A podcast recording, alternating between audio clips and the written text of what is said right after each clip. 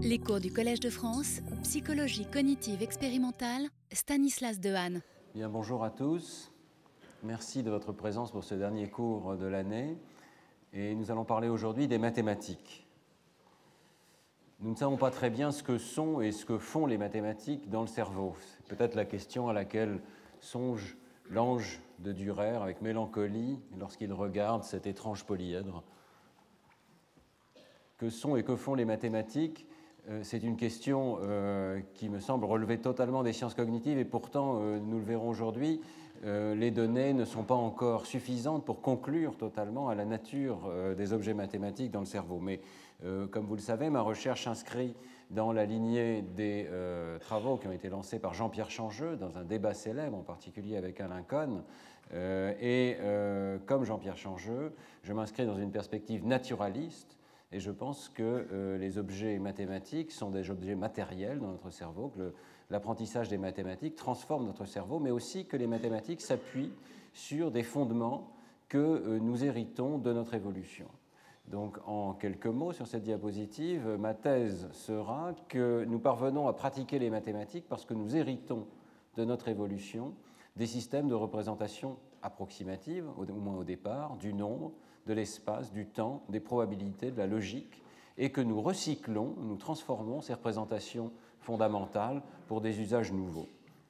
Nos intuitions mathématiques s'ancrent donc dans des représentations concrètes, adaptées, qui ont évolué euh, parce qu'elles étaient utiles dans le monde qui nous entoure, et euh, nous verrons que tous les enfants possèdent donc d'emblée, euh, très tôt, des intuitions proto-mathématiques. Et euh, euh, mon idée, c'est que nous augmentons les compétences de notre cerveau en inventant sur cette base des systèmes de symboles nouveaux. Euh, la mathématique est dans une très grande mesure l'invention de systèmes de symboles qui permettent de mettre en liaison ces représentations anciennes les unes avec les autres et en particulier avec les aires du langage. Et je pense que sur cette base, donc, nous tissons des liens entre représentations existantes nous les relions, nous euh, les renvoyons comme en miroir les unes envers les autres, nous utilisons les propriétés d'une représentation pour améliorer celle d'une autre, et c'est ce sorte de ping-pong mental qui euh, augmente les capacités de l'enfant. Alors, euh, nous ne savons pas totalement quelle est la nature de l'entraînement à la manipulation des objets mathématiques, est-ce qu'il change dans le cerveau, mais on peut spéculer, et je spéculerai que d'une part, il donne à l'enfant une boîte à outils mentale, il automatise un certain nombre de représentations mentales nouvelles euh, qui lui permettent de faire des calculs, qui lui permettent de mesurer, qui lui permettent de comprendre des graphiques. Euh, on pourrait continuer la liste de façon presque infinie. Hein. Les mathématiques augmentent les capacités de représentation de notre cerveau. Et puis, euh, deuxième spéculation, les mathématiques entraînent fortement les systèmes de contrôle exécutif parce que nous apprenons justement à jongler avec les représentations, nous apprenons à faire circuler l'information à l'intérieur de notre cerveau, à la re-représenter de différentes manières, à la considérer sous des angles différents. Et cette circulation de l'information euh, entraîne, euh, selon cette hypothèse, nos systèmes de contrôle exécutif. Bien, tout ceci, euh, ce sont des arguments que vous savez, j'ai développés dans un livre qui s'appelle La bosse des maths, qui a été révisé il y a quelques années. Je reprendrai donc aujourd'hui certains de ces arguments. Vous retrouverez certains éléments du cours que j'avais donné en 2008 sur ces questions, mais je vais essayer aussi de euh, les passer en revue, de sorte à faire un cours homogène sur ce sujet, et puis euh, de vous présenter aussi des éléments de recherche extrêmement nouveaux des toutes dernières années.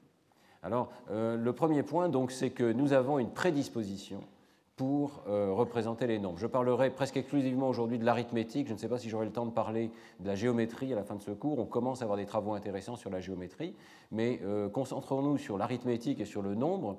Euh, eh bien, nous savons aujourd'hui que même des très petits enfants et j'ai choisi ce travail ici, qui est peut-être le plus précoce que nous ayons, à quelques jours de vie, des très petits enfants sont déjà capables de représenter le nombre et euh, de le faire d'une façon qui est amodale, indépendante de la modalité d'origine. Dans ce travail, dû à Véronique Isard, dans l'équipe d'Arlette Sreri à l'époque, eh bien, des nouveau-nés de quelques heures, voyez, âge moyen 49 heures, eh bien, euh, on les expose à des nombres de syllabes. On commence par les habituer à une chaîne qui fait tu, tu, tu, tu, tu, tu, comme ça, 12 fois, ou bien un autre groupe de bébés va être exposé à des séries qui font quatre syllabes, tu, tu, tu, tu. Et euh, on fait varier les syllabes, on les habitue donc à entendre des séries de 12 sons ou des séries de 4 sons. Et ensuite, lorsqu'on teste les mêmes bébés dans la modalité visuelle, on voit qu'il y a un transfert euh, des connaissances de la modalité auditive à la modalité visuelle, puisque les enfants vont regarder plus longtemps, toujours cette méthode hein, d'examen du temps de regard, les enfants vont regarder plus longtemps le nombre d'objets qui correspond au nombre de sons qu'ils ont entendus. Et ceci pour euh, des distances entre les objets qui sont suffisamment grandes. Vous voyez, il faut qu'il y ait une grande différence entre 4 et 12. Euh, l'expérience n'atteint presque pas la significativité lorsqu'on fait 4 versus 8. Donc euh, une distance importante est nécessaire, mais lorsque les nombres sont bien différents, les enfants sont capables de repérer ce qu'on appelle la numérosité, ce paramètre donc perceptif de la cardinalité du nombre d'un ensemble d'objets. Alors le nombre, euh, dans euh, les études les plus récentes, semble apparaître comme l'un des paramètres fondamentaux avec lesquels nous percevons le monde extérieur. Je vais vous demander de regarder la petite croix jaune ici au centre de l'écran pendant environ 30 secondes. Euh, fixez bien vos yeux sur la croix jaune et vous allez voir que donc sur la gauche, mais sans bouger les yeux, il y a un ensemble d'objets euh, qui est assez grand. Vous pouvez peut-être l'estimer. Euh, combien il fait? 40 objets, 30 objets, quelque chose comme ça, peut-être un peu plus. Sur la droite, il y a un ensemble plus petit. Votre cerveau est en train d'extraire de façon très largement automatique la numérosité de cet ensemble d'objets. Et lorsque je change maintenant la diapositive, gardez bien vos yeux fixés sur la croix jaune. Où est-ce qu'il y a le plus d'objets? Sur la droite Vous êtes d'accord? En fait, maintenant que vous vous habituez à nouveau à percevoir ce nombre, vous pouvez bouger les yeux, vous voyez que c'est exactement le même ensemble à gauche et à droite. Euh, en fait, euh, j'ai mis les images en miroir ici de sorte qu'on soit sûr que c'est vraiment exactement le même ensemble. Vous voyez que par cette illusion qui a été découverte par David Burr en 2008, eh bien, on voit que, euh, comme d'autres modalités perceptives, comme le mouvement dans l'illusion de la cascade, ou comme la couleur, eh bien, notre système visuel extrait le paramètre de nombre et est susceptible de s'y habituer. C'est une illusion psychophysique, comme dans d'autres dimensions de la modalité visuelle. Et cette illusion nous montre donc qu'il y a un système d'extraction du nombre euh, qui est euh, très largement indépendant des autres et capable d'une habituation indépendante. Des travaux jusqu'à euh, les plus récents montrent que le nombre va être perçu plus facilement en fait que d'autres dimensions. Il y a eu au départ de ces travaux une idée que le nombre était un paramètre complexe et que d'autres paramètres comme la taille, la densité, la couleur étaient plus élémentaires que le paramètre de nombre. Eh bien, on sait maintenant que ça n'est pas le cas et qu'en réalité, le nombre fait partie des paramètres que notre système visuel extrait de façon extrêmement rapide et spontanée. Même les bébés sont plus, sensibles pardon, au changement de nombre qu'à ceux de la surface totale des objets. Donc, même pour eux, extraire le paramètre de nombre n'est pas difficile et plutôt plus facile que d'extraire des paramètres continus comme la surface. Et dans une expérience toute récente, qui a été publiée il y a quelques semaines, eh bien, euh, Park et Elizabeth Brannon montrent que euh, le nombre, lorsqu'on le fait varier, voyez, dans ces ensembles de points ici, euh, lorsqu'on le fait varier orthogonalement à d'autres dimensions, comme la taille des objets ou comme l'espacement des objets, eh bien, le nombre est le paramètre déterminant qui euh, modifie l'activité cérébrale précoce. Lorsqu'on enregistre les ondes cérébrales précoces avec la technique des potentiels évoqués, ici, vous voyez que chaque barre montre un intervalle de 100 millisecondes, et eh bien dès 100 millisecondes, en fait 80 millisecondes, et jusqu'à 200, 250, on voit euh, ces ondes cérébrales précoces dépendre très étroitement de la dimension numérique des stimuli, et beaucoup moins, euh, sinon euh, pas du tout, de la dimension de taille ou d'espacement des objets. Donc très vite, il y a une normalisation qui se produit dans le système visuel et notre système visuel, dès le plus jeune âge, euh, a évolué pour extraire cette dimension importante du nombre d'objets. On peut montrer aussi ces résultats chez l'animal, et je voudrais simplement mentionner les travaux remarquables d'Elisabeth Brannon, qui travaille sur ce sujet depuis maintenant plus d'une quinzaine d'années, et euh, qui a euh, comparé directement les performances humaines et les performances animales dans ce domaine. Euh, elle a travaillé avec les singes macaques. Il faut savoir qu'il y a toute une littérature très importante sur le paramètre de nombre chez d'autres espèces, comme le pigeon, même les poissons maintenant. donc le nombre fait vraiment partie des paramètres fondamentaux du monde extérieur dans lequel nous évoluons et qui incitent ou qui peut-être permet une sélection naturelle donc des circuits cérébraux qui extraient ce paramètre.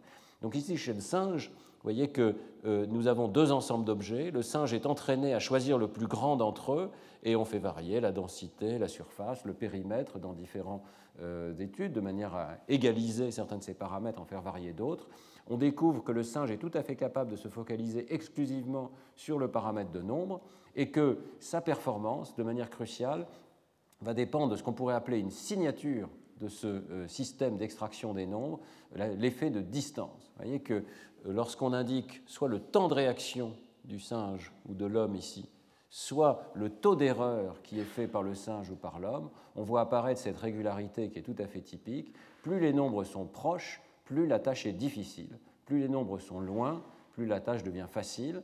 Il y a un effet continu de distance numérique, et cette distance numérique, euh, elle est mesurée ici sur une échelle logarithmique. C'est le logarithme du rapport, autrement dit la différence des logarithmes entre les deux nombres, qui compte pour euh, déterminer la performance à la fois des singes et des humains dans cette tâche. Donc il y a une sorte de psychophysique du nombre, et euh, cet effet de distance tout à fait caractéristique nous dit qu'il y a une sorte de représentation approximative des nombres qui fait que nous avons tendance à confondre deux ensembles d'objets lorsque euh, les nombres sont suffisamment proches, et au contraire, lorsqu'ils sont suffisamment éloignés, même des tout petits bébés peuvent distinguer par exemple 4 de 12. Alors pourquoi j'insiste sur cette représentation non symbolique du nombre, cette représentation des ensembles d'objets, de la cardinalité des ensembles d'objets? Eh bien parce que nous avons beaucoup de données qui suggèrent que ce système sert de fondement à l'apprentissage de l'arithmétique avec des symboles. Et l'une des toutes premières euh, données euh, qui a montré que ça semblait être le cas, c'est la découverte d'un effet de distance en 1967 par Moyer et Landauer, ensuite répliqué notamment par mes travaux, euh, que donc lorsque nous comparons non plus des ensembles d'objets, mais des symboles numériques, des chiffres arabes, eh bien nous sommes encore soumis à un effet de distance. Vous voyez ici, dans cette tâche très simple, on demande à des personnes de décider si un nombre est plus grand ou plus petit qu'une référence, qui est 65, et lorsqu'on trace leur temps de réaction et leur taux d'erreur, on voit apparaître une très belle régularité, très systématique. Plus les nombres sont proches, de la référence 65, plus la comparaison est difficile. Et non seulement le temps de réaction va s'élever considérablement, vous voyez que c'est un effet de plus de 250 millisecondes ici, hein, mais le taux d'erreur va également augmenter jusqu'à atteindre une dizaine de pourcents. Nous ne sommes pas parfaits dans cette comparaison symbolique, et en fait, il semble bien que nous n'utilisions pas complètement l'information symbolique, nous retournons à un sens de la distance entre les nombres, nous retournons à une représentation des quantités, des grandeurs, qui ressemble fortement à celle que l'on observe lorsqu'on compare des ensembles de points. c'est comme si le sujet recevant 31 ou 84 pondérait ces quantités par rapport à 65, et plus les distances sont grandes, plus c'est facile de faire ce jugement de comparaison. C'est très euh, contre-intuitif. Si vous demandez à des personnes est-ce que vous êtes aussi rapide pour décider si 6 est plus grand que 5 que pour 9 par rapport à 5, les gens n'ont pas conscience que l'un est plus facile que l'autre. Euh, beaucoup pensent qu'on a un temps de réponse constant. Euh, nous ne travaillons pas avec les symboles, mais nous retournons à la quantité. Alors, nous avons dans le laboratoire, je ferai un tout petit historique des recherches du laboratoire sur ce sujet, puisqu'il s'est passé aussi à l'étranger. Nous avons énormément travaillé sur cet effet de distance, et lorsque l'imagerie cérébrale est apparue en IRM fonctionnel, avec Philippe Pinel, nous avons euh, regardé les bases cérébrales de cet effet de distance. Et vous voyez ici, euh, l'un des premiers résultats obtenus avec Philippe Pinel, c'est que si donc on place un sujet dans une IRM et qu'on regarde quelles sont les régions cérébrales qui covarient avec l'effet de distance, en orange, vous avez la variation des temps de réaction avec la distance entre les nombres. En euh, barre bleue, vous avez les euh, activations cérébrales. Vous voyez que les activations cérébrales corrèlent très étroitement avec cet effet dans les régions pariétales, à l'arrière de la tête, gauche et droite, bilatérales. Et euh, cette représentation pariétale des nombres a été retrouvée dans de très nombreuses expériences que nous avons menées, que d'autres laboratoires ont menées. On peut vraiment parler d'un système extrêmement reproductible. Dès que vous faites des calculs, dès que vous pensez simplement à des nombres, euh, cette représentation va s'activer, que les nombres soient présentés sous une forme non symbolique, des nuages de points, qu'ils soient présentés sous forme de symboles, euh, des chiffres arabes, des mots parlés, écrits. Euh, cette activation est tout à fait reproductible. Elle s'accompagne très souvent d'une euh, activation qui est moins étudiée, qui se situe ici dans la région précentrale. Donc un système bilatéral de représentation des nombres, indépendant de la modalité d'entrée, donc une représentation abstraite, amodale, mais par contre, l'activation de cette région dépend fortement de la complexité des calculs qui sont demandés au sujet. Plus le calcul est difficile, plus la comparaison est difficile, plus cette région va s'activer. Euh, ces résultats s'intègrent dans un modèle euh, que nous avions déjà proposé en 1995, donc il y a déjà 20 ans, avec Laurent Cohen, euh, selon lequel donc, nous disposons d'une représentation des grandeurs numériques dans les régions pariétales gauche et droite, et cette représentation est sans doute très ancienne dans l'évolution, mais chez l'homme, nous apprenons à interfacer cette représentation avec d'autres représentations symboliques, que ce soit de la forme visuelle des chiffres arabes ou de la forme verbale des noms de nombres. Nous apprenons donc à accéder à cette représentation des grandeurs numériques par le biais de symboles. Et c'est très largement le résultat de l'éducation que de créer un système donc triangulaire qui permet de passer très rapidement à travers ces différents codes du nombre. Euh, un enfant qui a, appris à faire des mathématiques, au moins à faire de l'arithmétique, va devenir extrêmement fluide dans ce transcodage entre les différentes représentations du nombre. Et lors d'un calcul, il pourra s'appuyer, par exemple, sur le code verbal pour retrouver ces tables de multiplication, ces tables arithmétiques, puis revenir très rapidement à la grandeur numérique pour représenter combien ça fait, puis revenir au code visuel en chiffres arabes pour poser le problème dans sa tête. Et vous voyez que nous faisons en permanence ce type de jonglage entre différents codes des nombres pour euh, pratiquer l'arithmétique. Tout ceci donc nécessite un système de contrôle cognitif euh, qui est ici euh, de façon très schématique associé au cortex frontal singulaire antérieur. Alors, poursuivant ces travaux, euh, nous avions essayé de localiser de plus en plus précisément ce système des nombres. Et ici, vous voyez un travail réalisé par Olivier Simon, au laboratoire, pour sa thèse en 2002, qui avait consisté à faire une carte du lobe pariétal et à voir que les activations liées au calcul mental s'insèrent dans une série de représentations qui sont associées aux transformations sensorimotrices dans l'espace. Lorsque vous demandez à un sujet d'attraper, de former des gestes de la main pour attraper un objet, eh bien, euh, ce, ce, sont les régions antérieures du sillon intrapariétal, ici, en avant de cette aire du calcul, qui euh, vont s'activer. Et on sait que chez le singe, elles contiennent des neurones qui sont ici dans la région AIP et IP, Anterior Intraparietal, qui euh, vont donc, euh, ces neurones vont s'activer sélectivement en fonction de la taille et de l'orientation des objets qui, euh, qui, guident donc le geste d'attraper un objet. De la même manière, en arrière de cette activation, ici, on trouve de façon bilatérale des régions qui, chez le singe, pourraient correspondre à l'aire LIP et qui interviennent pour les saccades, lorsqu'on déplace les yeux dans l'espace également lorsqu'on déplace l'attention dans l'espace. Et euh, donc chez le singe, on trouve des neurones qui très sélectivement vont coder pour euh, la direction euh, des saccades dans l'espace. Eh bien, sur la base de cette carte et du fait qu'il y a une certaine homologie possible avec les aires qui étaient retrouvées chez le singe macaque, nous avions fait la prédiction que peut-être il y a donc une organisation géométrique systématique avec les aires du calcul insérées au milieu, et que donc si on allait voir chez le singe macaque dans la région située entre AIP et LIP, on pourrait peut-être trouver une région qui s'intéresse au nombre chez le singe. Et nous avions à l'époque des données comportementales très claires qui suggéraient déjà que les singes étaient capables de représenter les nombres. Eh bien, cette homologie a été poursuivie dans les travaux de Andreas Nieder avec Earl Miller au départ à MIT, maintenant dans son équipe à Tübingen. Et Andreas Nieder euh, a euh, donc entraîné des singes à réaliser une tâche d'appariement de nombres. Vous voyez qu'ici, le singe regarde un ensemble de quatre objets et après un certain délai pendant lequel les objets ne sont plus visibles, il voit un nouvel ensemble et il doit dire est-ce que c'est le même nombre ou pas? Donc si c'est 3, ce n'est pas le même nombre. Si c'est 4 ici, même si ce n'est pas les mêmes objets, il doit dire que c'est le même nombre. Le singe entraîné à faire cette tâche, euh, on peut montrer qu'il est tout à fait capable de faire attention aux paramètres spécifiques de nombre.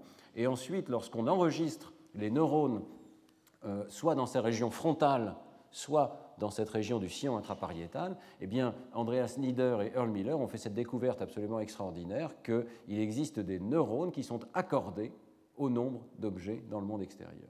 Donc vous avez euh, ici un neurone qui euh, décharge de façon maximale, son taux de décharge est optimal lorsque un objet est présent sur l'écran. Vous voyez que le taux de décharge diminue à mesure qu'on passe à deux objets, trois objets, quatre objets. Un autre neurone va préférer deux objets, D'autres neurones vont préférer trois objets. Alors évidemment, si on enregistre un de ces neurones, ça veut dire qu'il y en a un grand nombre. Et euh, Andreas Nieder et Earl Miller montrent qu'il y a à peu près 30% de neurones qui s'intéressent au nombre dans la région préfrontale lorsque l'animal fait cette tâche, et à peu près 20-25% de neurones dans le sillon intrapariétal, précisément hein, à l'endroit qui était indiqué par nos expériences chez l'homme. Euh, ils sont allés voir dans cette région, euh, guidés en partie par nos expériences chez l'homme. Donc il y a une homologie assez plausible entre les régions qui sont observées chez le singe ici et celles qui sont activées chez l'homme euh, lors des calculs euh, donc, euh, ces euh, populations de neurones ont continué d'être étudiées par, euh, Andreas Nieder. Il a observé un grand nombre de propriétés extrêmement intéressantes. Ces neurones, dans une certaine mesure, il en existe pour la vision, il en existe également pour le nombre dans la modalité auditive. Un certain nombre sont capables de croiser la modalité auditive et la modalité visuelle. Et tout récemment, ces neurones ont été observés même chez le singe non entraîné, en l'absence de cet entraînement à une tâche difficile. Ça, c'est particulièrement intéressant parce que ça veut dire que euh, dès le départ, dans une certaine mesure, sans entraînement particulier, ce système numérique est déjà présent. Euh, il y avait simplement une proportion de neurones qui semblait moindre, et en particulier dans la région intrapariétale, ici on, on trouvait plutôt 10% plutôt que 20%. Alors ces neurones sont tout à fait compatibles avec une proposition théorique que j'avais faite avec Jean-Pierre Changeux à l'époque, euh, en 1993, avant donc ces résultats, une dizaine d'années avant, qui était que euh, le nombre était sans doute codé par des courbes d'accord gaussiennes sur une échelle logarithmique. Ce que ça veut dire, c'est que, euh, vous voyez ici, on postulait que des neurones seraient accordés à un certain nombre, certains neurones coderaient pour 1, pour 2, pour 4, mais pour avoir une courbe d'accord avec une forme symétrique et gaussienne, il faudrait supposer que l'échelle interne est logarithmique. Et euh, d'une façon assez extraordinaire, les données d'Andreas Nieder sont de telle qualité que l'on peut effectivement tester ce modèle et voir que tel est le cas. Pourquoi une échelle logarithmique? Parce que ça veut dire que euh, les, euh, ce sont les rapports entre les nombres qui comptent et c'est effectivement ce qui est observé dans le comportement pour des nombres non symboliques. Euh, avec une telle échelle, la distance entre les nombres doit être mesurée sur cette échelle logarithmique, et donc c'est le rapport entre 16 et 8, par exemple, entre 8 et 4, entre 4 et 2, qui va déterminer le comportement. Et c'est effectivement ce qu'on observe. Euh, c'est un certain pourcentage, si vous voulez, de discrimination qui est rendu possible par euh, cette échelle interne. On peut expliquer hein, l'extraction de la numérosité par un modèle. Là, je vais vous renvoyer au cours de 2008, mais je présente simplement brièvement euh, cette proposition de modèle qui était déjà faite en 93. Il y a eu depuis d'autres raffinements de tels modèles, mais l'idée de base euh, reste la même. Euh, on peut donc expliquer comment un réseau de neurones qui reçoit en entrée différents objets, qui sont répartis sur un espace qui ressemble à la rétine ici, eh bien, il va être possible de normaliser pour la taille de ces objets, pour l'identité de ces objets. Probablement ce que fait la voie occipito-pariétale visuelle. Elle s'abstrait de l'identité des objets, mais elle repère simplement où ils sont. Et une fois qu'on sait où ils sont, on peut simplement faire la somme des activations liées à leur position, et cette somme va essentiellement être proportionnelle au nombre. Il suffit ensuite de seuiller cette représentation de la somme des nombres pour obtenir une représentation discrète euh, différente pour chacun des nombres possibles. Vous voyez qu'on retrouve en sortie de ce modèle des courbes d'accord qui ne sont pas trop éloignées de celles qui sont observées par euh, Andreas Nieder et Earl Miller. La détermination exacte de ces courbes fait encore l'objet d'un débat, euh, la localisation de ces différents systèmes également, mais vous voyez qu'on a trouvé des neurones qui sont accordés au nombre, qui correspondent à la sortie du modèle, et on a trouvé aussi dans une région qui est sans doute un petit peu euh, en amont de cette région LIP, euh, dans des régions qui sont plutôt postérieures, euh, eh bien, on a trouvé des, des signaux qui semblent indiquer une sommation. Donc il y aurait à la fois un code de sommation et un code accordé au nombre. Et la diapositive que je vous ai montrée il y a quelques instants montre bien qu'il y a d'abord ce code de sommation, c'est la réponse la plus précoce du système, et ensuite ce code où les neurones sont accordés chacun à un nombre particulier. Donc, on commence à caractériser très finement ce système des nombres chez l'animal grâce à des études d'enregistrement neuronaux individuels. Euh, on voit des populations de neurones qui codent pour les nombres. La question, évidemment, c'est de savoir si chez l'homme ce système existe. Euh, pour les savoir, eh bien, euh, il n'est pas encore possible d'enregistrer des neurones individuels dans cette région. On voit très très bien avec des électrodes intracrâniennes des populations de neurones déchargés. On peut aussi euh, s'intéresser à la méthode d'habituation dont je vous ai souvent parlé, la méthode de suppression par la répétition qui est une manière de regarder le code neural chez l'homme par l'imagerie cérébrale. Donc dans cette expérience avec Manuela Piazza, qui date déjà d'il y a 11 ans. Nous avions euh, introduit cette méthode dans le domaine du nombre. On avait habitué la personne à voir de façon répétée un certain nombre d'objets, exactement comme tout à l'heure, vous aviez habitué votre système visuel à voir un certain nombre d'objets. Donc on présentait ici, dans un bloc particulier, toujours 16 objets, 16, 16, 16, de façon extrêmement répétée. Et lorsqu'ensuite, de façon euh, imprévisible, on introduisait des nombres d'objets différents, soit 16 à nouveau, mais soit 13, 8, 20, 32, eh bien, euh, on s'apercevait que la réponse du cerveau était dépendante de la distance entre le nouveau nombre et le nombre habitué. Et vous voyez que l'on observait une magnifique courbe d'accord inversée, cette fois-ci, parce qu'elle indique l'habituation du système, mais qui ressemblait énormément aux courbes d'accord qui avaient pu être observées au niveau du neurone unique chez le singe. Et on scannait évidemment le cerveau tout entier, mais cette réponse d'habituation numérique n'était observée que dans les régions pariétales, gauche et droite, tout à fait un homologue plausible de celle qui était observée chez le singe ici. Donc nous pensons qu'il y a chez l'homme un système d'appréhension de la quantité numérique qui est tout à fait comparable à celui du singe, euh, qui euh, probablement est capable en quelques centaines de millisecondes, plutôt moins, en dessous de 200 millisecondes, très rapidement, de percevoir le nombre d'objets dans le monde extérieur et de le représenter sur cette sorte de ligne numérique, cet espace euh, interne. Alors ces travaux de Manuela Piazza en 2004 ont conduit à un certain nombre de réplications et d'extensions de ce travail. D'abord, il a été montré qu'on peut répliquer ce travail chez des enfants très jeunes, d'abord vers 4 ans. Euh, ça a été fait par euh, Jessica Cantlon. Elle a montré que ce phénomène d'habituation se produisait chez l'enfant et qu'on retrouvait des localisations similaires. Ensuite, euh, Véronique Isard, au laboratoire, avec une autre méthode, les potentiels évoqués, a montré qu'on pouvait habituer de jeunes enfants à la perception du nombre, des bébés de quelques mois, et qu'on trouvait dans ce cas-là plutôt une latéralisation du côté droit, comme si le cortex pariétal droit était le premier à engager ce traitement numérique dans la première année de vie. Et puis, euh, de façon très importante, on a pu montrer que cette habituation existait toujours, même lorsqu'on présente des symboles. Si vous vous habituez à voir le chiffre 6, vous allez avoir le même genre d'habituation dans les mêmes circuits et euh, vous allez être surpris lorsque vous voyez une quantité qui s'écarte suffisamment de la quantité à laquelle vous avez été habitué. Donc si vous avez 6 et soudainement on passe à 12, euh, vous allez avoir une réaction de nouveauté, de reprise d'activation similaire à celle qu'on observe ici. Et de cette manière-là, il a été possible de montrer que cette région généralise euh, et code les nombres aussi bien lorsqu'ils sont présentés de façon non symbolique, sous forme d'ensemble d'objets, que lorsqu'ils sont présentés sous forme de symboles. Euh, on a beaucoup progressé, je dirais, dans ces techniques d'analyse des réponses de cette région par imagerie cérébrale, et Evelyn Eger, en particulier, au laboratoire, a montré euh, que l'on pouvait décoder quel était le nombre qui était perçu par une personne sur la base de cette activation cérébrale. Et si on fait des coupes suffisamment fines, qu'on obtient une représentation tout à fait précise pour une personne donnée du patron d'activité cérébrale dans cette région, eh bien, on peut entraîner un algorithme informatique à décoder cette activation et à voir quel est le nombre correspondant. Et on arrive à faire mieux que le hasard pour deviner quel est le nombre que la personne a retenu en tête euh, est-ce que c'est 4 Est-ce que c'est 8 Est-ce que c'est 16 Il faut des grandes différences entre les nombres à nouveau, mais on arrive à faire mieux que le hasard pour décoder cette activation et comprendre quel est le nombre que la personne a en tête. Donc on est certain qu'il y a chez l'homme un code qui ressemble probablement à celui du singe et euh, qui permet de coder les quantités numériques parce qu'on arrive à les décoder.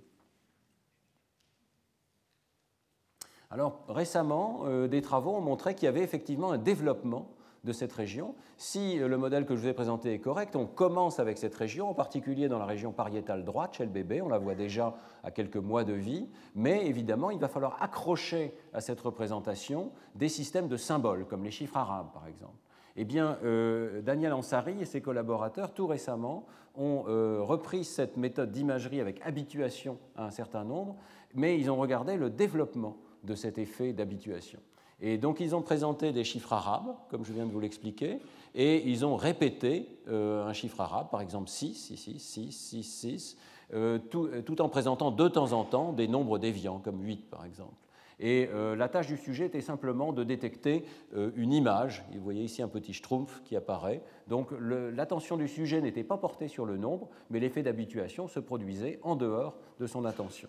Eh bien, les résultats ont d'abord répliqué la présence d'un effet d'adaptation dans le cortex pariétal droit. Et cet effet-là, vous voyez, dépend de la distance entre les nombres, mesurée par le rapport entre les nombres. Donc plus les nombres sont distants, plus il y a une réponse de cette région, exactement comme dans notre papier avec Manuela Piazza en 2004, mais euh, de façon importante aussi, il y a une augmentation de cet effet dans le cortex pariétal gauche.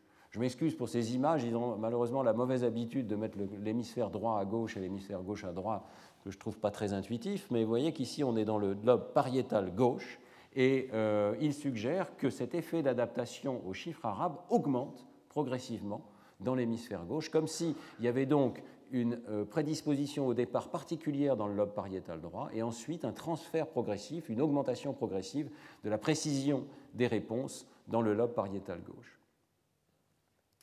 Et euh, cette idée est tout à fait compatible avec ce modèle. Hein. Il serait donc plausible que nous commencions avec une représentation des grandeurs numériques ici, et qu'au fil de l'apprentissage du code verbal, du comptage numérique, au fil de l'apprentissage de la forme visuelle des chiffres arabes, aussi bien à gauche à droite, mais particulièrement à gauche pour les mots écrits en toutes lettres, pour les noms de nombres, eh bien, la région pariétale gauche se développe progressivement et raffine la précision du codage des nombres. C'est en tout cas l'hypothèse que l'on peut faire sur la base de ces résultats. Donc on voit se mettre en place littéralement au fil des années une représentation de plus en plus précise euh, des nombres dans la région pariétale gauche. L'étude de Daniel Ansari est faite chez des enfants qui ont entre 7 et 15 ans approximativement. Et donc on voit que c'est un développement assez lent euh, et tardif de cette euh, précision de l'activation. Alors, dans le modèle euh, qui vous est proposé ici, dès 1995, sur la base à l'époque de lésions cérébrales, de l'analyse des patients atteints de différentes lésions de ce système, nous avions proposé avec Laurent Cohen qu'il y avait un système spécifique de perception des chiffres arabes. et aussi bien l'hémisphère gauche que l'hémisphère droit d'après ce modèle, sont supposés être capables de représenter la forme des chiffres arabes et de l'envoyer très rapidement au système des grandeurs numériques, au système des quantités. Et euh, nous avions des patients en particulier qui avaient soit de très vastes lésions de l'hémisphère gauche, soit des lésions du corps calleux, et qui nous permettaient de prouver que l'hémisphère droit, à lui tout seul, était capable de reconnaître des chiffres arabes et de euh, trouver les quantités correspondantes. Donc c'est un système qui semble être présent dans les deux hémisphères. Euh, mais nous n'avions jamais vu directement ce système de la forme visuelle des chiffres arabes. Nous en postulions l'existence sur la base des lésions observées chez les patients et des comportements des patients. Eh bien, euh, c'est tout à fait extraordinaire de voir que seulement en 2013, euh, Joseph Parvisi a pu montrer qu'il existait effectivement dans le cerveau un système, une région corticale spécialisée pour les chiffres arabes. Et euh, il a pu faire cette observation non pas sur la base de l'IRM, mais sur la base d'enregistrements intracrâniens, toujours chez les patients épileptiques. Hein. Euh, vous voyez ici toutes les électrodes qui ont été cumulées à travers euh, quelques dizaines de patients. Et on trouve un système d'électrodes reproductible d'un individu à l'autre, une région bien particulière où les électrodes systématiquement montrent un signal dans la bande gamma, donc très élevé, corrélant avec les décharges neuronales probablement, tout à fait spécifiquement lorsque des chiffres arabes sont présentés au sujet, des chaînes de chiffres arabes ou des chiffres isolés. Les lettres n'ont pas du tout le même effet, ni les lettres mélangées, les fausses polices euh, dont je vous ai parlé la semaine dernière. Donc euh, ce système de représentation des chiffres arabes est présent particulièrement dans l'hémisphère droit, mais on trouve des réponses similaires dans l'hémisphère gauche. Elles sont simplement un petit peu plus difficiles à trouver parce que dans l'hémisphère gauche, rappelez-vous, il y a aussi cette représentation de la forme visuelle des mots des lettres, qui se trouve ici dans le sillon occipito-temporal. Et donc la proximité de ces deux représentations rend plus difficile de trouver des électrodes qui sont sensibles uniquement au nombre, mais on en trouve. Et donc il est probable qu'il y ait un système en fait bilatéral pour représenter les chiffres arabes. Dans l'hémisphère gauche, il est latéral et juste à côté des régions qui représentent les lettres. Dans l'hémisphère droit, il est tout seul parce qu'il n'y a pas cette représentation des lettres. Nous avons bien donc un système qui se met en place avec l'apprentissage des chiffres arabes qui devient extrêmement spécialisé dans la représentation de la forme de ces chiffres et la mise en connexion avec le système des quantités. Alors, effectivement, les travaux de Daniel Ansari montrent que ce système se développe avec l'apprentissage. Là encore, ce sont des études qui consistent à comparer des enfants avec des âges quand même très différents, hein, typiquement entre 6 et 15 ans. Donc il faudrait des études beaucoup plus raffinées de micro-développement, mais c'est ce que nous avons pour l'instant. Et euh, dans cette étude, euh, qui est due aussi au groupe de Menon, euh, avec Rivera ici, eh bien, on voit un changement qui est très intéressant, qui est répliqué dans de nombreuses études. C'est un déplacement de l'activation depuis euh, le cortex frontal jusqu'à euh, des aires euh, qui sont celles dont nous parlons depuis le départ, le cortex intrapariétal et la région occipitotemporale ventrale qui coïncide avec cette représentation du nombre ici. Vous voyez que dans cette étude, on fait faire des petits calculs aux enfants et à différents âges, on mesure l'activation cérébrale et on regarde comment l'activation évolue en fonction de l'âge dans différents enfants vous voyez que ce système postérieur qui comprend le sillon intrapariétal et cette région occipitotemporale latérale ventrale eh bien, euh, vont augmenter d'activation, comme s'il y avait donc une automatisation et un surcroît d'activation dans ces régions, et en particulier dans l'hémisphère gauche. ici. Et en contrepartie, il y a une diminution d'activation dans le cortex frontal. Donc le fait de pratiquer l'arithmétique, de devenir de plus en plus fluide et rapide dans l'arithmétique mentale, va déplacer les représentations. Et euh, alors qu'au départ, on mobilise énormément le cortex préfrontal, peut-être aussi certaines régions temporales, eh bien, ces activations vont diminuer pour euh, finalement se transférer en quelque sorte, c'est peut-être la manière dont on pourrait caractériser ces données, un transfert d'activation vers des circuits plus rapides, plus automatiques, correspondant à ce système de correspondance entre les symboles et les quantités. On retrouve ici cette idée d'une automatisation, à la nécessité d'une automatisation qui va libérer les ressources du cortex préfrontal pour que l'enfant puisse faire d'autres choses, par exemple enchaîner des calculs ou faire correspondre le calcul avec euh, l'objet euh, d'intérêt dans le monde extérieur. Alors, évidemment, euh, tout ceci nous montre un système donc en développement dans lequel on voit une mise en connexion des symboles avec les quantités, mais on reste à un niveau extrêmement élémentaire, celui de la compréhension d'un chiffre arabe, comme le chiffre 5 ou le chiffre 11. Euh, on peut se poser la question, est-ce que ça a le moindre rapport avec les mathématiques? Lorsque j'ai sorti le livre La bosse des maths, pour la première fois, j'ai eu un débat avec un certain nombre de mathématiciens qui m'ont dit Mais les nombres, ce n'est pas des mathématiques, c'est pas ce qu'on fait. Euh, d'ailleurs, je suis nul en maths, je suis nul en calcul, je veux dire. C'est souvent ce que disent les mathématiciens. Le calcul, ça n'est pas mon domaine, ce n'est pas les nombres, c'est pas ça qui compte. Eh bien, euh, évidemment, je pense que ces mathématiciens oublient un tout petit peu les fondements de leur discipline, puisque euh, le traitement des nombres a été historiquement un domaine d'importance capitale dans euh, les mathématiques, et notamment euh, la résolution de problèmes numériques extraordinairement simples, comme une équation du second degré, pouvait faire l'objet de traités dans le monde arabe, dans les mathématiques arabes, il y a seulement quelques disons, cinq ou six siècles. Donc vous voyez que les mathématiques, c'est aussi les nombres. Maintenant, c'est vrai que nous aimerions bien euh, avoir quelques données sur la mise en place de mathématiques de plus haut niveau. Est-ce que ça continue de faire appel à ce système que je suppose être fondamental de représentation des nombres eh bien, euh, après avoir beaucoup réfléchi à la manière d'aborder ce problème, avec une euh, jeune thésarde, Maria Malric, nous avons commencé à aborder ce problème en scannant pour la première fois à Neurospin des mathématiciens professionnels. Et euh, c'est une expérience pilote dont je vous livre les, résultats, elle n'est pas encore publiée. Mais nous avons conçu des stimuli pour pouvoir tester chez eux, avec l'IRM, quelles sont les régions concernées et comment elles s'organisent en particulier, est-ce qu'elles continuent de faire appel au même circuit que des régions impliquées dans le calcul le plus élémentaire. Alors nous avons présenté à ces mathématiciens professionnels des images, d'abord dans un premier bloc, des images habituelles qui nous permettent de cartographier la euh, voie visuelle ventrale, donc corps, outils, visage, maison, mots bien entendu, mais aussi nombre, mais aussi équations, euh, que seuls ces mathématiciens étaient capables évidemment de reconnaître assez rapidement. Et puis des damiers. Euh, nous avions un groupe contrôle. Alors qu'est-ce que c'est qu'un groupe contrôle pour des mathématiciens professionnels? C'est en soi l'objet d'un débat évidemment vigoureux. nous avions choisi de recruter des personnes de même niveau académique donc tous étaient euh, des chercheurs ou des enseignants euh, professionnels, mais complètement en dehors du domaine des mathématiques. Par exemple des historiens, des personnes qui nous disaient je n'ai pas eu de formation mathématique particulière très avancée. Alors, deuxième scan, et c'était peut-être le plus important, nous présentions à ces personnes des problèmes mathématiques sous une forme auditive, des phrases, euh, ces euh, problèmes euh, étaient tout à fait de haut niveau et nous leur demandions d'y réfléchir pendant quelques secondes, cette période de réflexion ici, puis de nous donner en moins de, de 4 secondes donc leur réponse. Est-ce que c'est juste Est-ce que c'est faux Ou bien est-ce que c'est un problème absurde qui n'a aucun sens, dans lequel on a simplement mélangé des mots, mais ça n'est pas des mathématiques Alors je vous laisse en juger. Ça, c'est un problème facile. Hein. Toute matrice carrée est équivalente à une matrice de permutation. C'est vrai ou c'est faux? Oh, C'est faux, évidemment.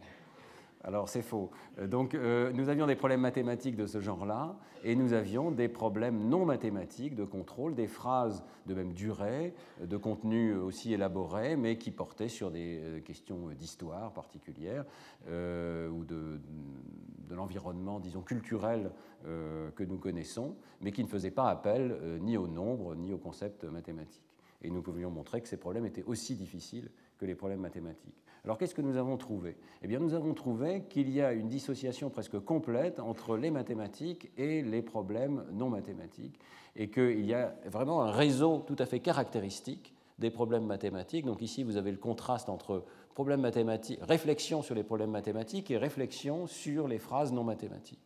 Et vous voyez apparaître immédiatement cette immense activation bilatérale pariétale ainsi que cette activation au niveau occipito-temporal latéral, ventral, à gauche comme à droite, ainsi que des activations dorsales dans le cortex frontal et dans la ligne médiane ici. Si on regarde le profil temporel de cette activation, on voit qu'elle ne s'active pas vraiment pendant la phrase elle-même, mais dès qu'on commence à réfléchir au sens de ce problème, on a quelques secondes ici, vous voyez que l'activation augmente de façon extraordinairement intense pour tous les problèmes de mathématiques que nous avons pu présenter qu'il porte sur l'analyse, sur l'algèbre, sur la topologie, sur la géométrie, mais pas lorsqu'on présente des euh, phrases non mathématiques. Ici, au contraire, il y a plutôt une inhibition, euh, une déactivation de ces régions.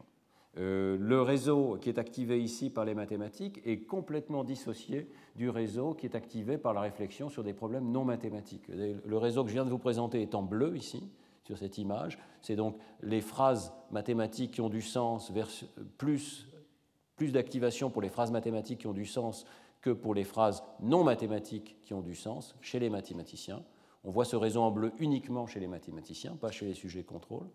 Et euh, euh, par contre, vous voyez ici en vert le deuxième réseau qui est le réseau de la réflexion sur euh, les problèmes non mathématiques. Si on contraste soit les problèmes mathématiques aux problèmes pardon, les problèmes non mathématiques aux problèmes mathématiques, soit que l'on contraste les problèmes non mathématiques qui ont du sens à ceux qui n'ont pas de sens. On voit apparaître ces régions en vert qui sont très caractéristiques de la réflexion sémantique. C'est un réseau sémantique traditionnel qui a déjà été observé euh, précédemment. Euh, on réfléchit aux objets qui ont du sens pour nous avec ces régions donc bilatérales, temporales antérieures et au niveau du gyrus angulaire, de la partie postérieure du sillon temporal supérieur, aussi bien à droite qu'à gauche. Vous voyez que ce réseau, euh, si on mesure son activation, il s'active fortement pour les phrases non mathématiques, pas du tout pour les phrases mathématiques. Donc deux réseaux bien différents. Les mathématiques entraînent un système très différent du système sémantique traditionnel. Et euh, quel réseau active les mathématiques? Eh bien, si on compare chez les mêmes sujets les activations causées par des problèmes mathématiques de très haut niveau avec celles causées par le calcul mental ou par la simple présentation de nombres visuels, sans tâche particulière, euh, simplement dire si le nombre est répété ou pas, eh bien vous voyez que toutes ces activations se recouvrent fortement, à la fois dans le lobe pariétal, dans le sillon intrapariétal ici, et dans la région temporale latérale, gauche et droite. Donc ce circuit fondamental, on le voit pour le nombre, on le voit pour le calcul, il euh, semble subir une sorte d'expansion et d'extension euh, de son domaine pour euh, s'activer également lors de la réflexion sur des problèmes mathématiques de haut niveau. Il semble bien donc que le système de nombres, on puisse vraiment parler de fondement, au moins au niveau du circuit. C'est le même circuit qui va continuer de s'activer, même pour des problèmes mathématiques de haut niveau. Au niveau de la voie ventrale, on a pu rentrer un tout petit peu dans le détail et regarder donc cette mosaïque d'activation cérébrale chez les mathématiciens et chez les sujets euh, contrôle, de même niveau académique, mais sans entraînement mathématique. Et euh, vous voyez ici que, évidemment, à première vue, euh, ces activations se ressemblent énormément. Nous avons tous la même activation, la même organisation, disons, de ces activations. Par exemple, la représentation des visages, ici est en rouge. Vous voyez qu'elle est forte à droite, un petit peu moins forte à gauche dans une région bien particulière qu'on appelle l'aire fusiforme des visages, et on la retrouve ici chez les sujets contrôle. Vous voyez quand même que tous les sujets ont des activations pour les nombres. Alors maintenant, euh, au départ, on n'arrivait pas à avoir ces activations, et c'est pour ça que ça a été si tardif de faire cette découverte, parce que cette région était, euh, était l'objet d'un artefact sévère en IRM fonctionnel. Il y avait une perte de signal dans cette région. Maintenant qu'on arrive à faire des images plus précises de cette région, on voit très bien cette activation bilatérale causée par la forme des nombres dans les régions ici, donc euh, gauche et droite, et également cette activation dans le cortex pariétal ici. Alors ce qu'on peut voir, c'est que les formules mathématiques chez les mathématiciens causent une activation très importante. Ce n'est pas qu'elle soit complètement absente chez les sujets contrôle, mais elle est vraiment particulièrement étendue et intense, au point d'envahir un tout petit peu, vous voyez l'activation causée par les mots écrits, dans cette région occipito-temporale ventrale, particulièrement à gauche. Et donc nous avons trouvé une différence importante dans cette région. L'entraînement mathématique augmente les activations causées par la notation mathématique, les formules mathématiques dans euh, cette région occipito-temporale gauche. Et euh, également, euh, lorsqu'on regarde précisément cette région, on voit une petite augmentation de la représentation des nombres. Tout le monde a une représentation des chiffres arabes dans cette région, mais les mathématiciens, sans doute, augmentent un tout petit peu la qualité de cette représentation.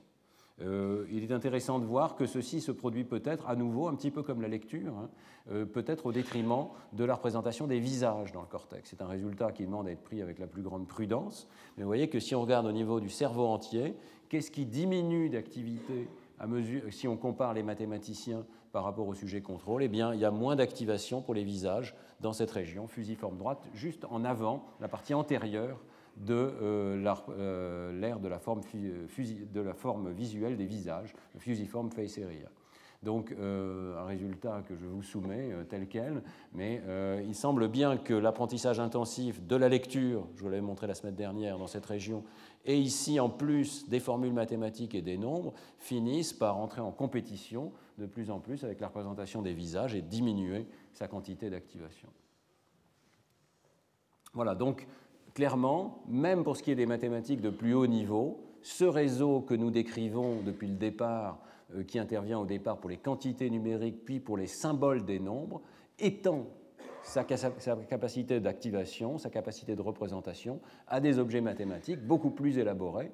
Euh, nous avions fait l'effort dans cette étude euh, pour les phrases parlées de ne pas faire appel au nombre. Il n'y avait pas de nombre dans les phrases que les sujets entendaient. Donc nous savons que cette activation est due à quelque chose d'autre une extension de ce réseau pour des objets mathématiques plus élevés. Alors, dans la dernière partie de cet exposé, je voudrais revenir à la manière dont le sens des nombres se modifie au fil de l'apprentissage des mathématiques et ce qu'on peut en, conclure pour revenir maintenant aux jeunes enfants sur euh, peut-être euh, l'éducation, la manière dont on peut euh, enseigner ces objets mathématiques. En tout cas, les plus élémentaires d'entre eux, les nombres. Donc, les enfants possèdent très précocement un sens du nombre qui guide l'apprentissage des mathématiques. La compréhension des symboles numériques et des opérations arithmétiques simples implique la mise en relation de ces symboles avec cette représentation préexistante du nombre. Et nous allons voir que euh, ces euh, résultats contraignent l'apprentissage du calcul de plusieurs manières. Donc le sens des nombres contraint l'apprentissage du calcul, d'abord parce que son degré de maturité corrèle et peut-être détermine la vitesse et la facilité avec laquelle les enfants apprennent les nombres et le calcul. Donc plus cette représentation précoce va être précise, plus les enfants seront en avance et auront des facilités dans le domaine des nombres et du calcul mental. Et d'autre part, son intégrité euh, semble être une condition nécessaire à l'apprentissage du calcul normal. On va parler très brièvement de la dyscalculie, mais certaines données suggèrent que des anomalies de cette représentation précoce des nombres peuvent conduire certains enfants à développer des troubles de l'apprentissage de l'arithmétique. Alors, euh, je voudrais simplement euh, rappeler, je pense que ces données sont connues de beaucoup d'entre vous parce qu'elles sont déjà anciennes, 1992, euh, mais qu'il y a un développement très lent et difficile pour les enfants de, des noms de nombres, des symboles verbaux pour les nombres. On pourrait penser qu'apprendre à compter, c'est extrêmement facile. L'enfant peut apprendre très facilement à réciter la série de nombres. Et c'est vrai, les enfants apprennent à réciter la série de nombres. Et dans les travaux de Gellman et Galistel, dans un article, dans un livre tout à fait classique, qui s'appelle The Child's Understanding of Number, que je vous recommande, Gellman et Galistel ont montré que les enfants sont sensibles à la nature du comptage. Ils sont capables d'apprendre à réciter les noms de nombres en rapport avec les objets, un nombre, un objet. Euh, ils sont capables de détecter des anomalies. Si par exemple une poupée fait devant eux un mauvais compte, saute un objet ou saute un nom de nombre, ils sont capables de le repérer.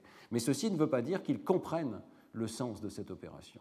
Et en fait, ça c'est un point très important, je pense, euh, pour les éducateurs, notamment en maternelle, pour les parents de jeunes enfants.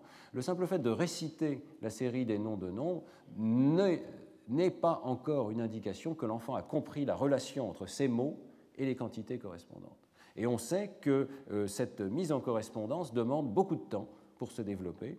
Euh, plusieurs tâches, euh, une tâche qui demande simplement ce qu'on appelle Watson discard, c'est-à-dire dire on montre un ensemble d'objets à l'enfant, on dit combien il y a là-dessus, qu'est-ce qui est sur cette carte et il doit dire trois objets, s'il y a trois objets, quatre, etc. Ou bien, dans la tâche inverse, on dit donne-moi un nombre. Euh, on lui dit donne-moi trois poupées et on regarde s'il est capable d'attraper précisément trois poupées parmi un ensemble. Eh bien, ces deux tâches montrent que l'enfant a beaucoup de difficultés avec ces nombres, même s'il sait déjà réciter la série 1, 2, 3, 4, 5, 6, il ne sait pas forcément que le mot 5 correspond à 5 objets, que le mot 4 correspond à 4 objets, qu'il y a une correspondance systématique entre la série du comptage et euh, la taille successive des cardinaux des ensembles. Et cette mise en correspondance demande euh, beaucoup de temps. Les enfants vont faire beaucoup d'erreurs. Et euh, ici, sur cette échelle que je reprends de, l'exposé de Manuela Piazza il y a quelques années, ici même, eh bien, on voit que euh, l'enfant va comprendre assez vite que tous ces noms sont des nombres qui font référence à des quantités. Tous font référence à des quantités. Mais c'est seulement vers deux ans et demi qu'il va commencer à comprendre ce que veut dire le mot 1. Six mois plus tard, il va comprendre ce que veut dire le mot 2. Encore plusieurs mois plus tard, il va comprendre ce que veut dire le mot 3 et le mot 4, et ceci de façon parfaitement sérielle. Et c'est seulement vers l'âge de 4 ans, typiquement, que les enfants vont découvrir d'un seul coup que tous les nombres ont une correspondance avec les quantités, que chacun des mots de la série a une correspondance avec les quantités. Donc euh, c'est déjà quelque chose qui demande un apprentissage particulier. On ne sait pas très bien ce qui cause cette extraordinaire lenteur de développement. Elle est comparable à la lenteur d'acquisition des mots de couleur, par exemple, qui avait été notée depuis bien longtemps. Euh, souvent, les enfants connaissent le fait que les couleurs se réfèrent à des qualités perceptives, mais ne savent pas précisément quel mot correspond à quelle couleur. Eh c'est le même genre de phénomène qui a l'air de survenir ici, et c'est possible que ça ait à voir avec ce raffinement progressif de euh, la précision du système approximatif des nombres. Que serait euh, notre représentation des nombres si nous n'apprenions pas à compter de manière précise, si nous ne disposons pas d'un système de mots euh, pour dénoter les quantités numériques? Eh bien, nous avons eu la chance, pendant euh, près d'une dizaine d'années, et ces travaux continuent, de collaborer avec Pierre Pica, qui est un chercheur du CNRS, et qui euh, part chaque année en Amazonie travailler chez les Indiens Munduruku. Et euh, l'intérêt de ce travail en Amazonie, c'est que plusieurs peuples d'Amazonie ont des langues dans lesquelles les nombres ne sont pas très développés. Vous voyez qu'ici, dans la langue Munduruku, il y a des noms de nombres. Il y a un mot pour dire 1, Pangma, il y a un mot pour dire 2, Shep Shep, il y a un mot pour dire 3, et Bapang, il y a un mot pour dire 4, et Dip Dip, et ensuite ça s'arrête à peu près là. Il y a un mot pour dire 5, qui est Pang Pombi, qui veut littéralement dire une main, une poignée, et euh, nous avons pu euh, montrer que tous ces nombres sont en fait approximatifs. Donc le terme une poignée n'est peut-être pas inapproprié. Les Indiens ne sont pas capables de réciter ces noms de nombres pour compter, donc ils ne sont pas capables de dire 1, 2, 3, 4, 5 comme nous le faisons. Euh, ils ont plutôt tendance à utiliser ces nombres comme des étiquettes approximatives approximative, un petit peu comme le mot douzaine dans notre langue. Voyez euh, on va dire une douzaine d'objets, il n'y a pas forcément douze. Eh bien, eux vont euh, dire quatre de manière approximative, parfois quand il y a cinq objets, parfois quand il y a six objets, sans compter, mais en étiquetant approximativement les quantités. Et alors nous avons pu étudier chez ces personnes qui n'ont pas donc un vocabulaire mathématique très développé, qui n'ont pas, euh, en tout cas jusqu'à très récemment, qui n'avaient pas du tout euh, d'éducation mathématique, nous avons pu étudier euh, l'état du système cognitif chez l'homme, chez l'homme adulte, en l'absence d'un système explicite de notation des nombres, en tout cas des grands nombres. Alors, je vous avais déjà présenté ces données dans le cours de 2008, je vous les représente très rapidement pour que ce cours soit complet, euh, il est possible de montrer que euh, les euh, personnes en question sont tout à fait capables d'approximer même des grands nombres. Lorsqu'on voit ici ce dessin animé, on voit deux ensembles d'objets se cacher dans une boîte de conserve, on en voit un troisième ensuite sur le côté. Euh, est-ce que vous êtes capable de dire s'il y a plus d'objets dans la boîte ou à côté de la boîte? C'est difficile, mais beaucoup de gens pensent que c'est plutôt du côté droit. Vous avez raison. C'est un des essais difficiles de cette tâche.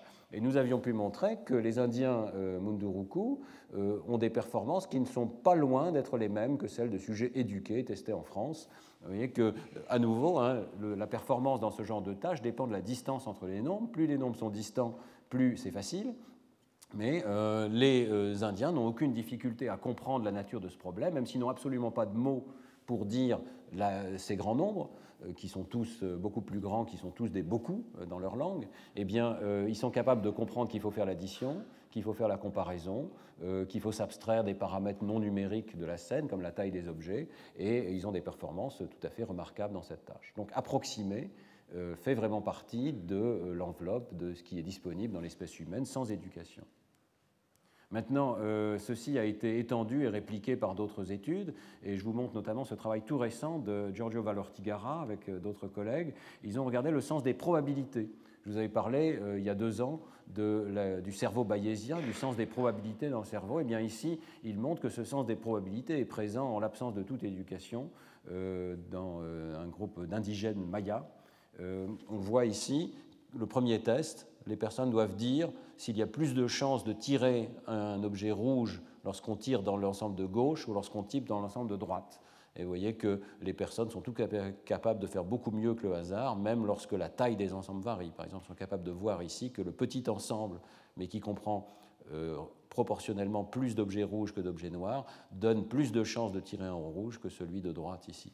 Euh, dans un deuxième test, il montre que euh, le sens des probabilités est tout à fait quantitatif, c'est chez personne. Si on leur demande, on tire deux items, pensez-vous qu'ils seront de la même couleur dans différents ensembles ici Eh bien, la probabilité subjective qui est euh, inférée par ces personnes suit de façon tout à fait claire la probabilité objective qui est marquée en noir sur cette courbe ici. Donc, ce type de données suggère qu'il existe des intuitions numériques qui peuvent se transformer en intuitions probabilistes, même chez des personnes qui n'ont pas reçu d'éducation mathématique particulière. Alors qu'est-ce qui manque lorsqu'on n'a pas reçu d'éducation mathématique? Eh bien, dans nos données, euh, euh, si vous regardez attentivement ici, euh, nous avions pu montrer qu'un test particulier de soustraction exacte n'était pas réalisé normalement. Regardez bien. Combien est-ce qu'il reste d'objets dans la boîte? Un Tout le monde dit un. Vous avez raison, évidemment. Il y avait cinq objets au départ, il y en a quatre qui sont sortis par le bas de la boîte ici.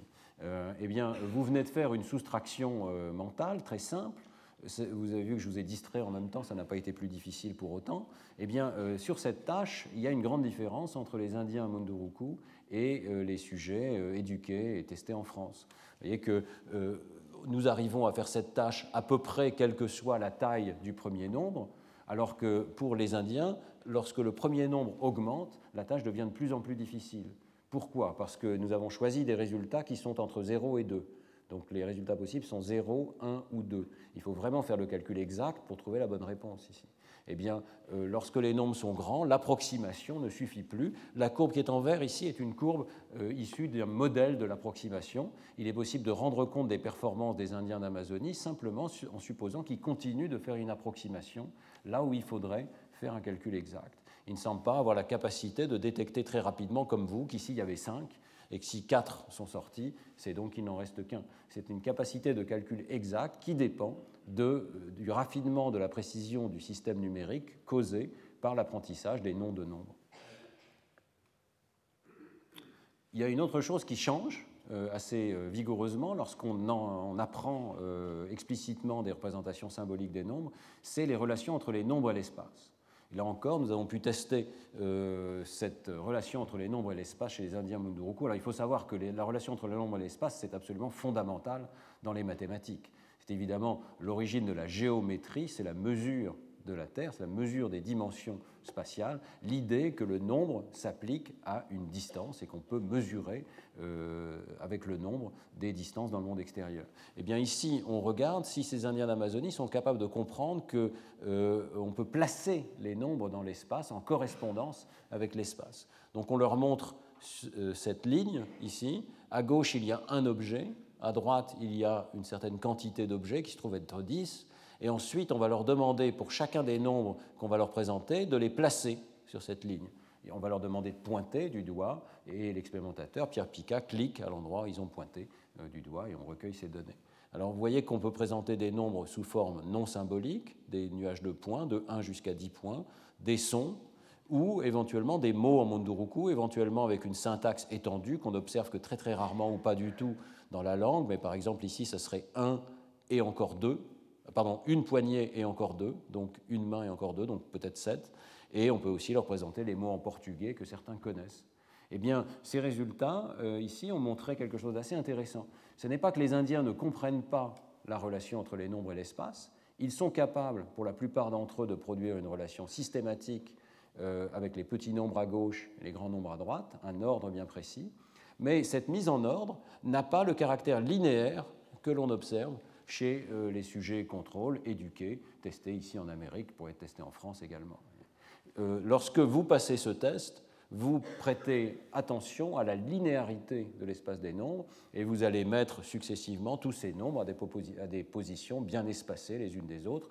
Il y a le même espacement sur votre ligne mentale entre 8 et 9 qu'il peut y avoir entre 1 et 2.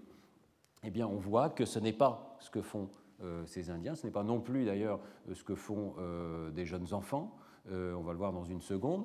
Il y a ici une courbure qui montre que les nombres qui sont les plus grands ont tendance à être considérés comme proches les uns des autres, et les nombres qui sont petits ont tendance à être considérés comme éloignés les uns des autres. Comprendre qu'il euh, y a la même distance entre 8 et 9 qu'entre 1 et 2, c'est déjà le résultat de l'éducation.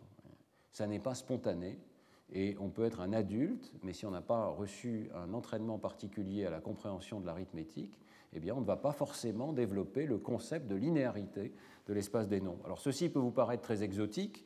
Hein, l'idée qu'on euh, mette 3 ou 4 plutôt vers le milieu et que 5 ne soit pas au milieu de la ligne entre 1 et 9.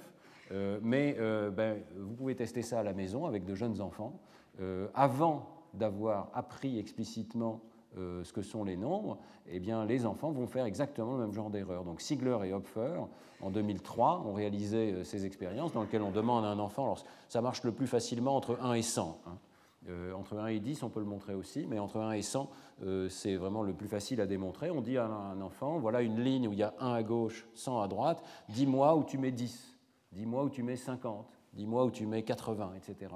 Eh bien, euh, dès que l'enfant fait mieux que le hasard, il a une courbure dans cette représentation des nombres. Il va placer plutôt 10 vers le centre de la représentation, voyez, et il va placer, par exemple, 50 beaucoup plus près de 100 que de 1 toute sa ligne va être dilatée euh, avec les grands nombres comprimés vers la droite, les petits nombres dilatés, de manière à respecter cette représentation logarithmique du nombre.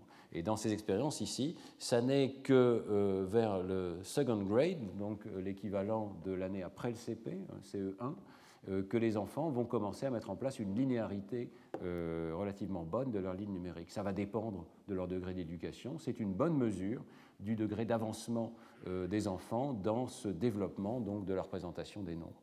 C'est très intéressant de voir que spontanément, la performance n'est pas du tout aléatoire, mais elle respecte ce caractère logarithmique de l'intuition des nombres dès le départ. Cette idée que les grands nombres, euh, c'est les rapports entre les nombres qui comptent, et donc les grands nombres entre 50 et 100 sont tous plutôt proches les uns des autres. Alors, euh, tout ceci nous montre donc que chez un jeune enfant, le développement du nombre n'est pas rapide du tout. Ça prend de nombreuses années de mettre en place une transformation progressive de cette intuition des nombres. je pense que ces données sont donc pertinentes pour les euh, éducateurs, notamment dans les petites classes, au jardin d'enfants et au CP, au CE1, au CE2. Euh, il va falloir euh, se mettre à la place de l'enfant qui vient dans la classe avec cette représentation intuitive des nombres, mais qui doit être transformée à la fois parce qu'elle doit être mise en connexion avec les symboles numériques, parce qu'elle doit être rendue plus précise et parce qu'elle euh, doit être rendue linéaire alors qu'elle est au départ logarithmique. Et euh, on voit dans la littérature récente de nombreuses preuves que l'intuition précoce du nombre prédit la vitesse avec laquelle l'enfant va être capable de transformer son système. Euh, donc, euh, c'est la première à avoir démontré euh, cette corrélation entre l'intuition du nombre et la capacité de développer une arithmétique plus exacte, c'est Elisabeth Spelke. Elisabeth Spelke, qui travaille à Harvard, qui est notre collègue depuis de nombreuses années, a eu l'idée de regarder donc, des enfants de grande maternelle, vers 5-6 ans. Elle a testé d'ailleurs dans plusieurs expériences des enfants de niveau socio-économique favorisés ou défavorisés, ça ne fait pas de différence et elle leur a demandé des problèmes trop difficiles pour eux. Et ça, c'est assez intéressant parce que euh, je pense que si vous demandez à un éducateur, personne n'aurait l'idée de demander à des enfants de grande maternelle, avant de leur avoir appris ce que sont ces nombres, de faire des additions. Ici, on dit Sarah a 21 bonbons, elle en a 30 de plus. Est-ce que c'est Jean, lui, en a 34 Qui en a le plus? Est-ce que c'est Sarah ou bien est-ce que c'est Jean? Euh, alors, bien entendu, vous savez faire le calcul, mais de très jeunes enfants à qui on n'a pas enseigné explicitement les règles de l'arithmétique, des additions, euh, peuvent trouver cela difficile. Et eh bien, ce qui est intéressant, c'est qu'ils font nettement mieux que le hasard. Euh, ils font nettement mieux que le hasard parce qu'ils sont capables d'utiliser leur représentation approximative quand la distance est suffisamment grande entre les nombres pour répondre mieux que le hasard. Mais ce qui est également intéressant, c'est que ce test va prédire la capacité arithmétique des enfants à la fin de l'année. Les enfants qui sont meilleurs à ce test approximatif vont être aussi ceux qui sont déjà sur la bonne voie et qui vont euh, réussir dans un test beaucoup plus scolaire de calcul mental ou de représentation des symboles des nombres. Euh, il y a donc une capacité prédictive de cette intuition précoce du nombre sur le développement ultérieur. Et ceci est répliqué dans de nombreuses études. Alors, euh, l'étude suivante été parue dans la revue Nature, euh, sous la plume de Halberda et collaborateurs. Euh, il montre à l'époque une corrélation en quelque sorte rétrospective. Ils ont une cohorte d'enfants qui ont été suivis pour leur capacité mathématique tout au long de la vie, la cohorte qui est due à, à Michel Mazzocco, et ils montrent que les tests mathématiques qui ont donc été mesurés au fil des années euh, la performance à ces tests mathématiques peut être euh, corrélée avec un test non symbolique de perception des nombres, le, fait de savoir où est-ce qu'il y a le plus d'objets, à droite ou à gauche.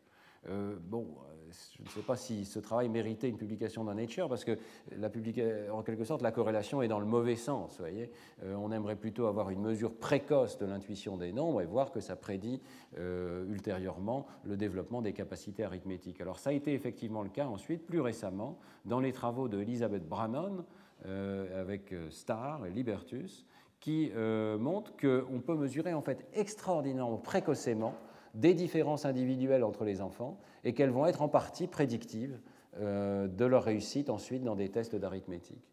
Ils ont réussi à mesurer des différences individuelles à l'âge de 6 mois. C'est quand même tout à fait remarquable. Hein. Euh, donc ici, vous avez un gamin de 6 mois qui est en train de regarder une image centrale.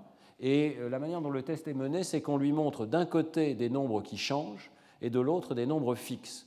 Donc ici, vous avez une alternance de 8 objets, 8 objets et de 16 objets. Euh, alors que de l'autre côté, vous avez toujours 12 objets. Si l'enfant est capable de voir la différence entre 8 et 16, l'écran de droite est plus intéressant parce que ça change, alors que l'écran de gauche est extrêmement euh, banal puisque ça se répète tout le temps. Donc c'est une manière de mesurer si l'enfant est capable de voir la différence entre 8 et 16 objets. Et en faisant ce test, on arrive à mesurer assez précisément ce que l'enfant est capable de discriminer et quelle est la qualité de sa discrimination.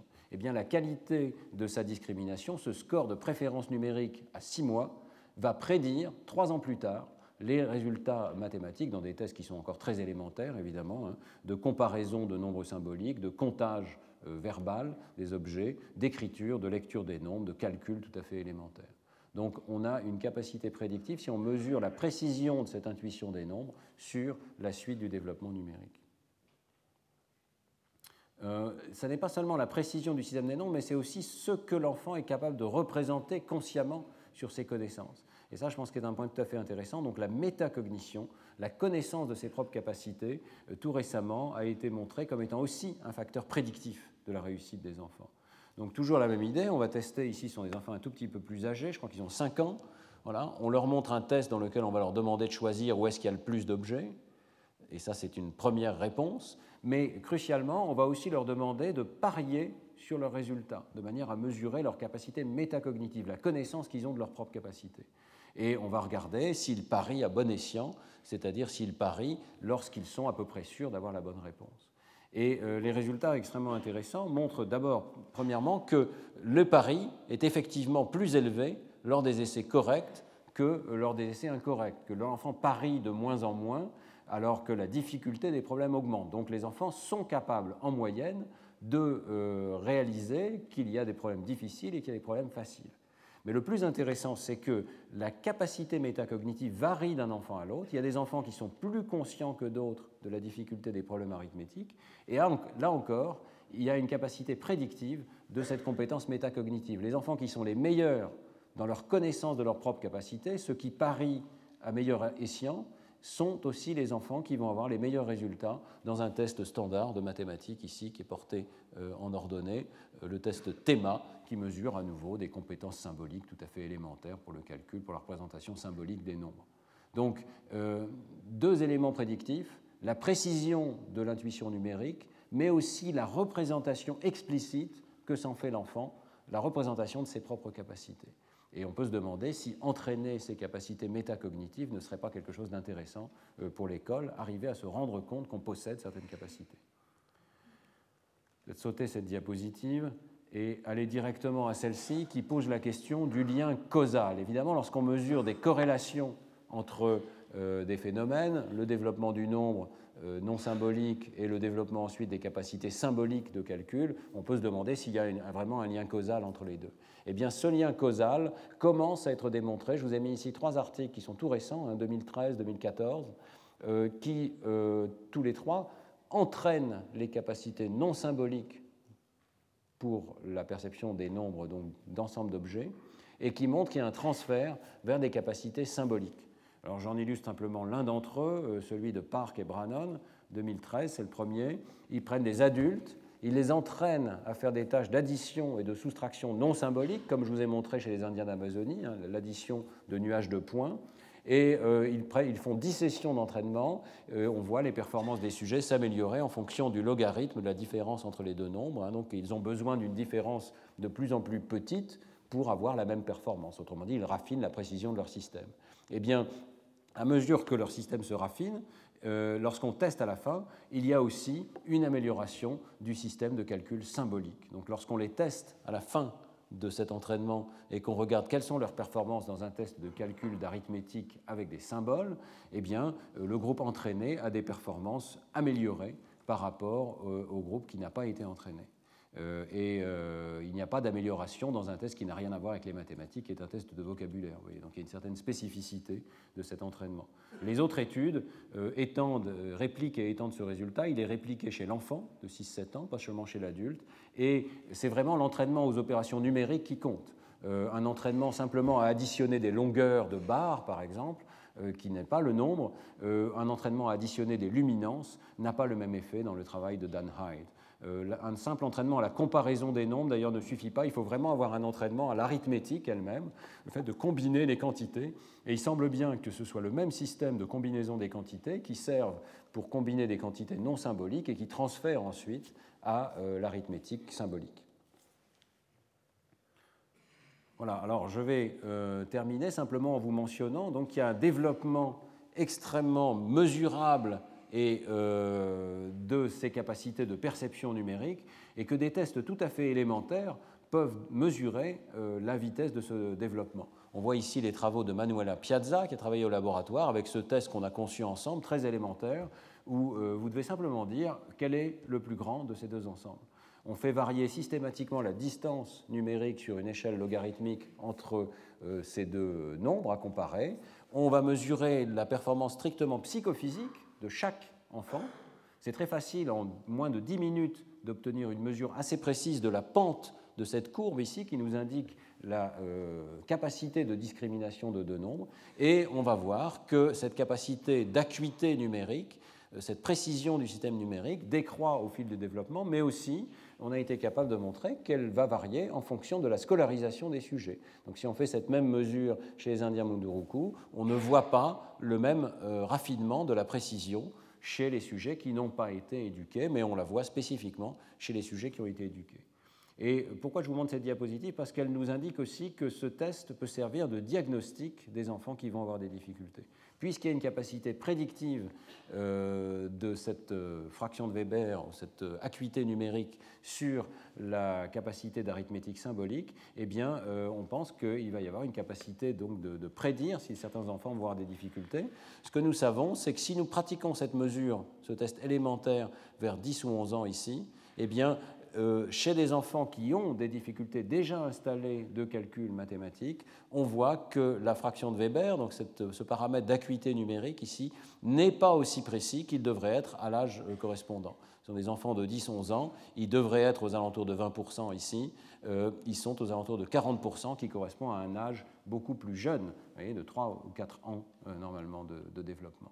Donc il y a clairement, chez certains de ces enfants en tout cas, des anomalies de la perception des quantités numériques qui, dans une certaine mesure, sont prédictives des euh, difficultés de calcul symbolique que l'on va voir par la suite. Et euh, c'est un continuum de difficultés dans lequel les enfants dyscalculiques semblent avoir des euh, problèmes tout à fait particuliers de précision de ce système de représentation des nombres. Je vais passer, parce que je crois que je n'ai pas le temps, mais euh, vous renvoyez vers le cours de 2008 où j'avais déjà présenté cette diapositive. Il y a effectivement chez les enfants, chez certains enfants en tout cas, pris en groupe qui ont des difficultés de dyscalculie, il y a des anomalies dans les régions dont je vous ai parlé aujourd'hui. Euh, il y a un débat pour savoir si tous les enfants ont le même type d'anomalie qui pourrait être centré donc sur la représentation pariétale des nombres. Il est très probable que certains enfants au moins aient des difficultés d'accès à cette représentation, c'est-à-dire une forme de disconnexion c'est la connexion entre les symboles et les quantités qui ne se met pas en place normalement. Il y a toutes les raisons de penser que la dyscalculie va être un petit peu comme la dyslexie. À mesure qu'on va avoir des études de plus en plus précises, on va pouvoir distinguer des sous-types d'enfants, certains qui ont des déficits peut-être primaires de représentation des quantités et d'autres qui ont des difficultés dans les connexions de ce système avec euh, les représentations symboliques des nombres. Euh, et je voudrais terminer simplement en mentionnant qu'il euh, est possible, sur la base de ces travaux, de commencer à envisager des systèmes d'amélioration, d'entraînement euh, numérique chez les enfants. Il y a eu plusieurs travaux dans la littérature que je rappelle ici, notamment des travaux très importants parce que dans un contexte social bien particulier, à Chicago, dans des banlieues de bas niveau socio-économique, Griffin et Case avaient montré qu'une intervention très systématique permettait d'aider ces enfants à euh, développer des compétences numériques normales et même meilleures que la normale. Voyez. Leur intervention consistait à faire jouer à des jeux mathématiques tout à fait élémentaires, euh, notamment des jeux de plateau, des jeux comme les petits chevaux par exemple, ou la bonne paix, qui font manipuler les nombres et qui manipulent aussi la correspondance entre nombre et espace. Et ils avaient montré que les enfants qui sont ici dans le groupe en vert, qui partaient d'un niveau assez faible correspondant à leur groupe socio-économique, ici qui est, en, rouge, eh bien très rapidement avaient des performances qui augmentaient plus vite que leur groupe de même niveau socio-économique, qui rattrapaient la courbe des enfants de niveau socio-économique euh, supérieur et qui finissaient par dépasser ces enfants quelques années plus tard. Donc une intervention extraordinairement efficace euh, alors qu'il s'agissait simplement d'introduire des jeux mathématiques dans l'environnement des enfants. Ceci a été répliqué, étendu, notamment par Ramani et Sigler, qui montrent dans un contexte extrêmement contrôlé que le simple fait de jouer à une sorte de jeu minimal où on fait la course pour arriver à 10 ici, on lance un dé, on avance d'un certain nombre de cases, donc on fait des petits calculs élémentaires. Si, mon dé fait 2, que je suis déjà sur 3, je dois arriver à 4 puis à 5, donc 3 plus 2 égale 5, vous voyez, des opérations absolument minimales. Eh bien, ce type de jeu va améliorer les performances arithmétiques des enfants et notamment va permettre de linéariser leur représentation euh, des nombres, donc ils vont passer plus rapidement à une compréhension de la linéarité de l'espace des nombres. Alors je vais simplement mentionner que nous avons au laboratoire développé deux logiciels qui peuvent être utiles dans ce contexte, qui essayent d'intégrer tous les éléments dont nous disposons, qui suggèrent qu'ils peuvent aider le développement numérique, donc la perception des quantités, la perception des symboles numériques, l'apparition à un certain niveau de ce jeu d'addition, la nécessité aussi pour l'enfant d'utiliser les nombres qu'il choisit pour se déplacer dans un espace numérique, pour gagner la course contre l'ordinateur. Tout ceci donc crée un jeu de plateau qui est assez motivant pour les enfants et qui entraîne différentes facettes euh, de la compréhension des quantités numériques. Et puis plus récemment, nous avons développé un deuxième jeu qui s'appelle l'attrape-nombre. Tous ces jeux sont disponibles hein, gratuitement euh, sur le site qui est indiqué ici. Euh, l'attrape-nombre travaille plus spécifiquement avec les nombres à deux chiffres. il demande de combiner les nombres pour, en réalisant des petites additions afin d'atteindre un certain nombre qui au départ est un nombre à un chiffre, comme ici, puis devient un nombre à deux chiffres, et donc oblige les enfants à comprendre le principe de la base 10. ces logiciels peuvent être utilisés extrêmement tôt, ce sont des jeux. Il n'y a pas d'apprentissage explicite, mais en s'entraînant à jouer à ce jeu, on finit par internaliser et automatiser les principes des nombres et de la base 10. Alors je voudrais terminer par quelques conclusions donc, de ce cours, hein. quelques implications peut-être pour l'éducation. D'abord, je crois que vous l'aurez compris, c'était le thème principal de cet exposé. Les enfants, bien avant l'entrée à l'école, possèdent déjà des intuitions que l'on pourrait qualifier de proto-mathématiques. Ce sont des intuitions profondes, abstraites, et qui peuvent et doivent être utilisées comme socle des apprentissages, puisqu'il semble bien qu'elles servent de fondement euh, au début de l'apprentissage des mathématiques. Alors, l'enseignement explicite des mathématiques s'appuie sur ces intuitions et les rend plus précises, notamment parce que nous apprenons à utiliser des symboles exacts. Et donc l'introduction des symboles, qu'il s'agisse du comptage verbal ou des symboles des chiffres arabes ou des mots écrits, joue un rôle absolument crucial euh, et, je pense qu'il faut mettre en valeur le rôle de ces symboles dans l'éducation des enfants. Mais il peut aussi y avoir des symboles cachés, des symboles auxquels nous ne prêtons pas assez attention. Le boulier offre des symboles, les doigts offre des symboles pour les nombres chez l'enfant. Et euh, il y a des recherches qui suggèrent que l'introduction de ces outils, au lieu de décourager, hein, surtout pas décourager l'usage des doigts chez l'enfant, l'introduction de ces outils qu'on a sous la main littéralement euh, peut permettre d'aider l'enfant à euh, passer à une compréhension plus profonde, plus abstraite de ce que sont les nombres. Alors, il est tout à fait clair qu'apprendre à réciter les nombres ne suffit pas. Je pense que ça, vous l'avez bien compris. Euh, réciter n'est pas en soi une activité numérique, c'est la compréhension du sens de chacun des nombres dans la série du comptage, la compréhension du but du comptage, déterminer la cardinalité exacte qui est euh, en jeu ici et pas simplement la récitation des nombres. Ensuite, l'apprentissage du calcul présente des difficultés pour tous les enfants, ne fût-ce que comprendre la linéarité de l'espace des nombres, un travail euh, sur euh, donc l'automatisation de ces concepts et plus tard l'automatisation du calcul lui-même va jouer un rôle essentiel pour automatiser euh, ces, concepts, automatiser ces performances de calcul, libérer ainsi les ressources cognitives pour des réflexions mathématiques qui pourront être d'ordre supérieur. Je pense qu'il y a, on peut peut-être visualiser les mathématiques comme un aller-retour incessant comme on a pu le voir dans le domaine du calcul, entre les aires postérieures et les aires antérieures. On crée des objets mathématiques nouveaux qui au départ sont d'une grande difficulté, qui font appel aux ressources du cortex préfrontal. On les automatise, on rend leur compréhension beaucoup plus immédiate, on les renvoie dans des circuits postérieurs automatisés. Ça nous permet de réfléchir à des objets d'ordre encore supérieur. Et beaucoup de l'histoire des mathématiques, je pense, peut être vue comme une sorte de pyramide où on construit sans cesse des objets de plus en plus abstraits euh, parce qu'on a réussi à automatiser, à symboliser avec des symboles de plus en plus simples euh, ces objets euh, anciens. Et donc on peut construire sur cette base des objets nouveaux. Alors, c'est clair qu'il y a des différences entre les enfants, que ces différences peuvent être détectées précocement. Euh, on ne sait pas très bien toujours quelle est leur origine, il faut faire attention en parlant de dyscalculie, mais je crois qu'il ne faut pas nier non plus, comme dans le domaine des troubles de l'attention, comme dans le domaine de la dyslexie, qu'il existe des dyscalculies. Il existe des dyscalculies d'origine génétique, d'origine développementale, et euh, celles-ci peuvent être détectées par des outils diagnostiques relativement simples qui commencent à émerger. Euh, ces enfants bénéficient d'un entraînement. Ce n'est pas parce qu'ils sont étiquetés dyscalculiques qu'ils sont voués à l'échec en mathématiques. Au contraire, on peut euh, introduire des euh, tests diagnostiques d'abord et ensuite des jeux numériques, des jeux de plateau, des logiciels éducatifs, utiliser les nombres dans tous les contextes de la vie quotidienne afin de renforcer le sens numérique chez l'enfant. Et ces interventions, on commence à pouvoir prouver qu'elles ont des effets réels sur le devenir et la compréhension des mathématiques chez l'enfant. Merci beaucoup de votre attention. Retrouvez tous les enseignements du Collège de France sur www.colège-2-france.fr.